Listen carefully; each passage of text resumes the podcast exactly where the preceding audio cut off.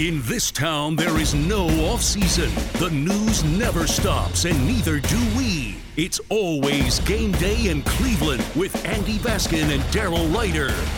It's always game day in Cleveland. Glad to have you with us as this podcast uh, originates on a Thursday morning, the 6th of October. Hey, by the way, uh, happy, well, it been my dad's birthday today. My mom's birthday is next week. So uh, it's always a big month around the Baskin house. All right, so let's talk about this because it's always game day in Cleveland. Brought to you locally by the folks that fixed my mom's house just a few weeks ago. That's Smylie One.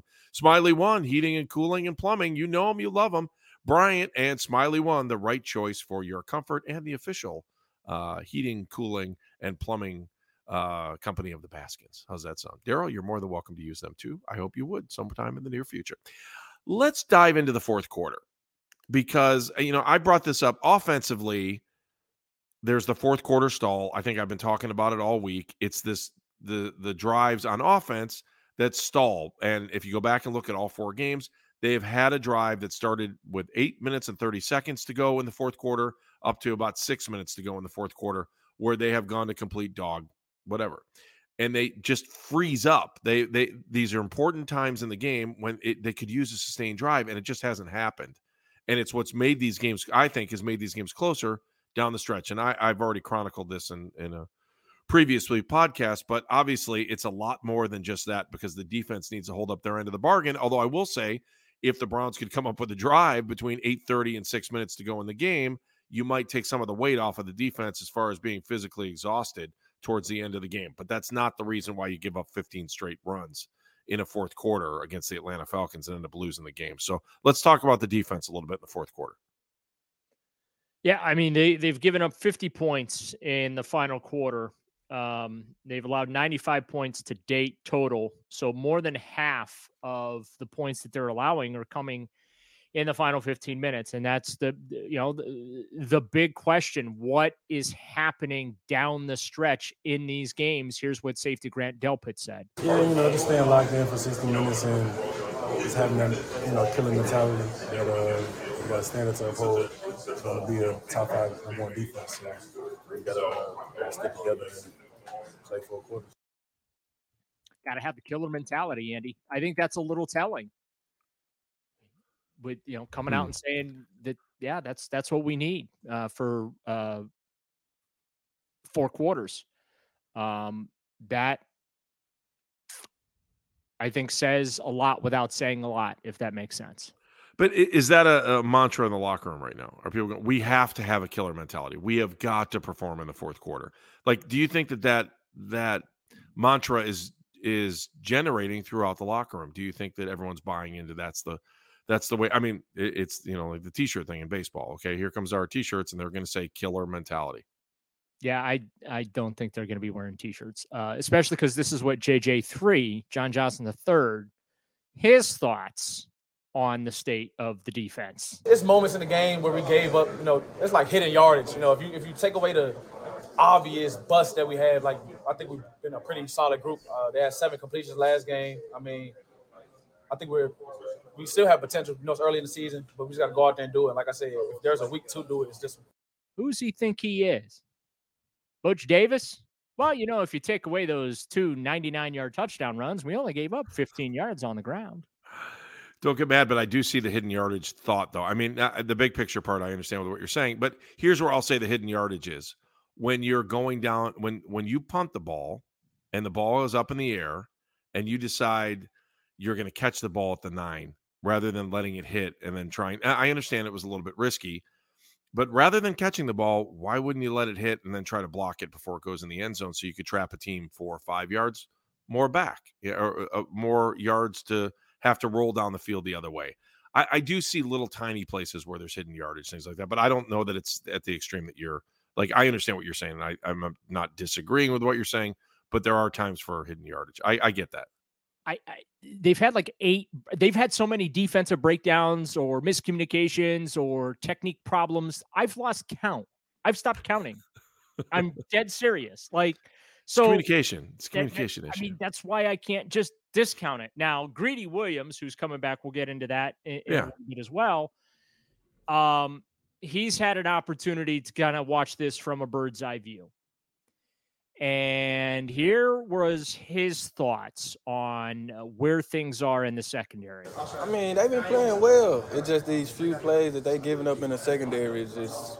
He's Butch Davis too. Yeah, I agree. That's all I can think about. Man, everything been played well so far. It's just. It is. Like you say, them, them little small two, three plays that are in a game that you'll see that go for like 50 yards. So we got to definitely lock in on that. Yeah, those are kind of problematic. And, uh, you know, we, everything been crisp so far from what I've been seeing, except the big plays.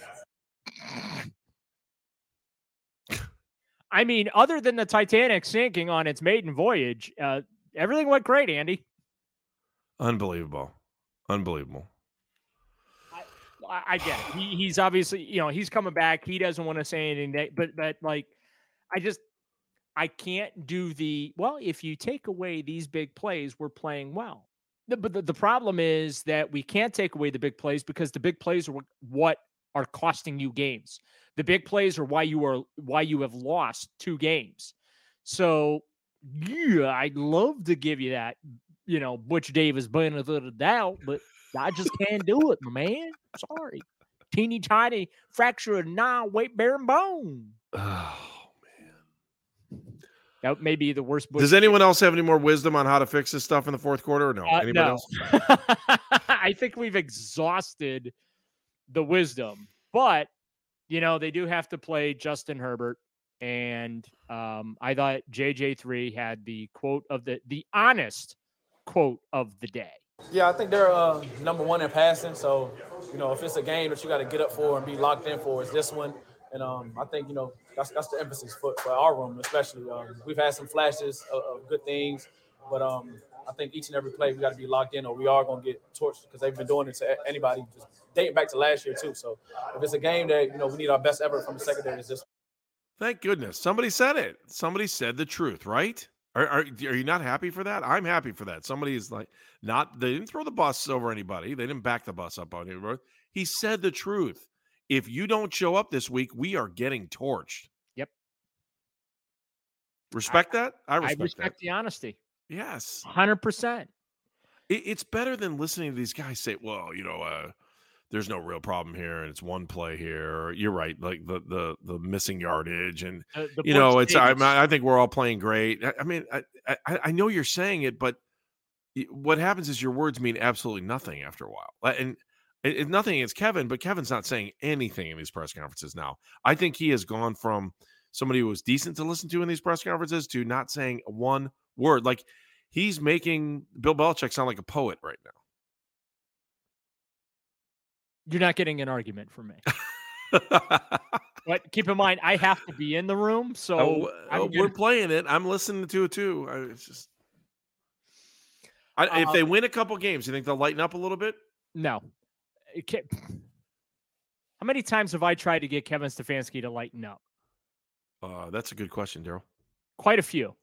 I would say well. more times than the Browns have blown coverages this season. Um, so they got all these big, fancy, strong arm quarterbacks they're going to play, right? Right. Are they ready? Grant Delpit. Uh, you know, it's the NFL, so every week going to face a good quarterback. But, you know, uh, like you said, in the stretch, we got a lot of good quarterbacks we're going up against, a lot of good offenses. It should be a test for us. But, you know, we're doing what we do every week. Just prepare the same and make sure we're on our P's and Q's. I'm going to translate that and say, hell no. Back to you. I think part of the problem with what he said there is, um, let's see, week one quarterback was Baker Mayfield. If he hasn't lost his job by the time this is aired, he's about to lose his job. Uh, week two was uh, Joe Flacco, right? Correct. Okay, I'll move on from the next one. The next quarterback they saw was Mitch Trubisky. He's lost his job too. And right. last week was uh who was last week? No, Marcus Mariota. I'm just kidding.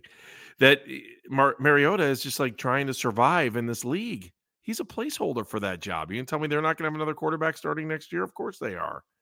It's not every quarterback in this league that's A1A. They're just going to see a lot of the A1A guys over the next couple weeks and he also doesn't want to provide any bulletin board material for anybody either. I get that, but, but who I mean, are we going to see? The, again? fact Pittsburgh? of the matter is, they are and eh, they, they the defense has played well in spurts, but they have choked down the stretch against average quarterbacks and average teams. and they're about to play above average quarterbacks and above average teams. And this seven game stretch is basically going to make or break this season. I just I don't think that there's any dispute in that. Yeah, and I also think just last point in the segment, it's just that all three phases of the game have let this team down at some point in the fourth quarter in all four games. It's always game day in Cleveland. We're back with more. We're going to look more ahead at the Morehead. Does that sound right? Morehead State. They're a decent football team. Um, as we look ahead, we will talk about the Chargers coming up on It's Always Game Day.